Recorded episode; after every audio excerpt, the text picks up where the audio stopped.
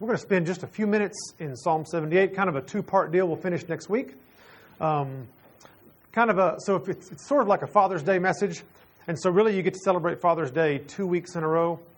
So, uh, kids, if you weren't, if you forgot this week and you weren't as nice to your dad as you should have been this morning, you know, you can do it again next week as well. They won't complain. There's no problem with that. We're going to be in Psalm 78 this morning and next. Um, and while it is a challenge to dads, um, it's also a challenge to the rest of us. Uh, to you who are young, teenagers, younger than that, and moms as well. Um, as we think about, as Laurel talked about, the importance of God's Word, the importance of, um, of us making it important, of us taking it and saying, this is God speaking to us. You know, we're privileged. We have uh, the technology that's available to us. We have numerous translations. We can not only read it for ourselves, not only come to church and listen to it, we can, on our phones now, we can look up, oh, there's a verse. I can get a verse of the day. You can get someone to email you a verse every day. You can, oh, I'm, I'm discouraged. I need hope. And so you type in the word hope, and you can find all the verses in the Bible that tell you about hope. There's also a disadvantage to technology, especially for us as Americans, is it, is it becomes easy. And sometimes we, we take it uh, not as serious as we should. It becomes too simplistic. And we can, we can look up all those verses that talk about hope and we can, we can grab those things and take them out of context and, and not really get what the whole picture of the Bible is telling us. For example, the, you think about the story of David. He was anointed as king as a, as a young boy and, and then spent years running from a guy who still had the title king but really wasn't. God had, had removed that from him, and, and David was the anointed king, and yet he was running and running and running. And throughout, from Samuel through the end of Chronicles, the word hope does not appear. And yet, as you read that story, as you think about David hiding out in the cave and, and at times fearing for his life, and he's got surrounded him with a bunch of ragtag, good for nothing people, and, that, and then you read through the Psalms and you see that despite the way that story is portrayed, David, the legitimate king on the run, at times seeming rather hopeless. You read through the Psalms, and what you find is that he was full of hope. And so, if you take the whole story and you meditate on the whole story, there's a great example of what hope. It's not just a verse that says, "Oh yeah, I should hope in the Lord because He's good." How is he good? Well, in the midst of things not going the way they should have gone for David, he was always present. He was always there. And he was carrying out a plan that he wanted to carry out for the nation. That at the right time, in the right place, David would ascend to the throne. And that big story, if we pay attention to it, is not just a story. That's what gives us hope.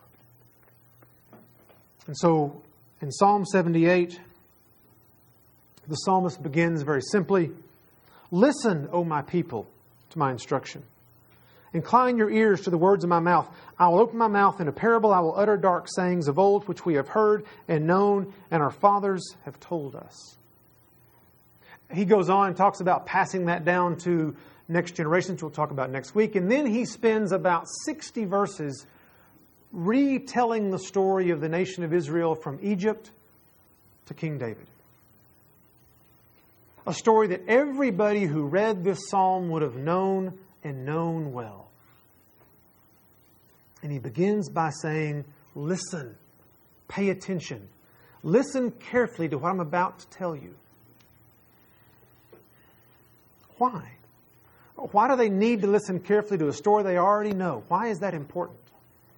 Well, I think he gives us three reasons why it's important. He says, I will open my mouth in a parable. A parable is just simply a story with a meaning. It's a story with a meaning. Someone said it's an earthly story with a heavenly meaning. That's fine, but it's just simply a story that has an attached meaning to it.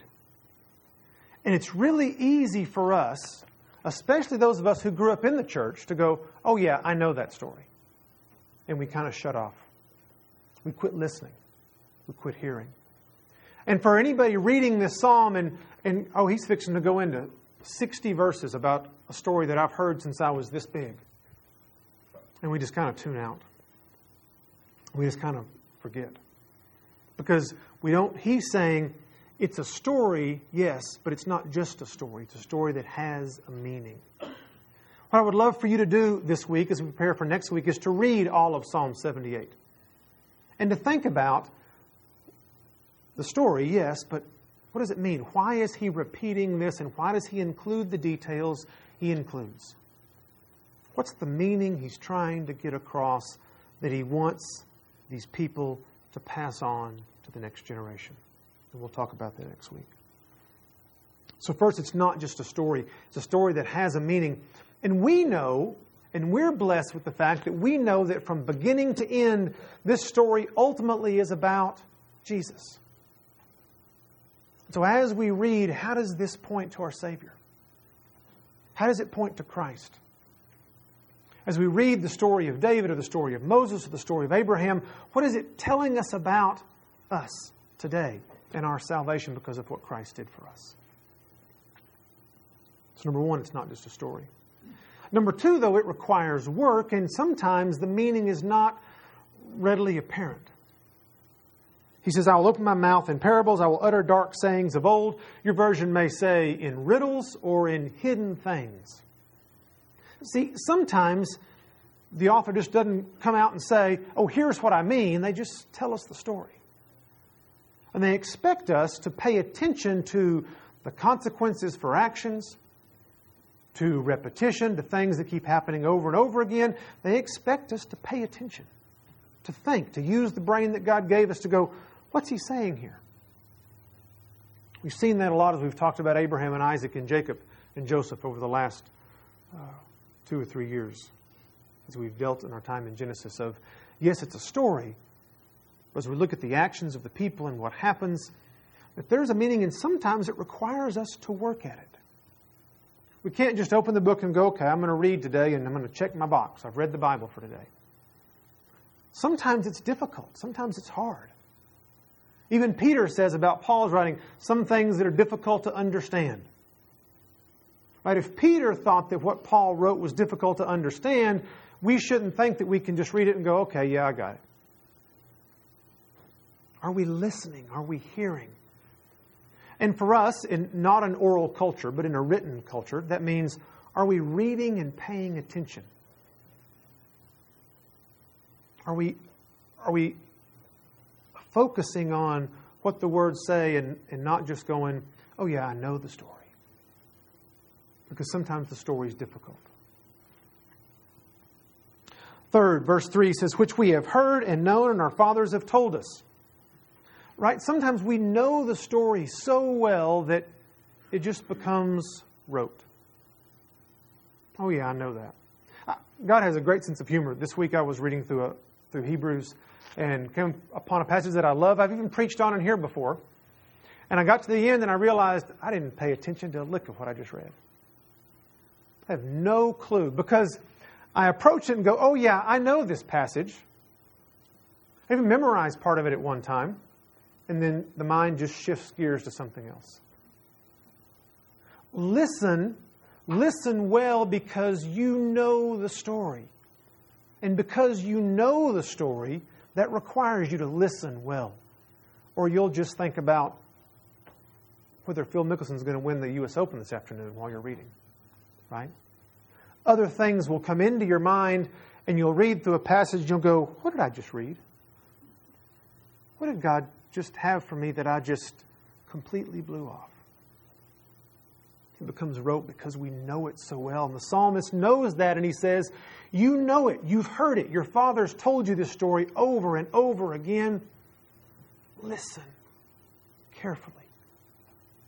It's a plea to his readers, to his listeners, it's a plea to us.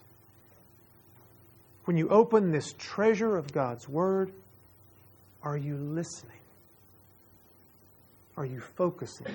Are you paying attention? Or is it just something that you're doing because you're supposed to read your Bible every day and you read your one or two chapters and you check your box and you go on to something else?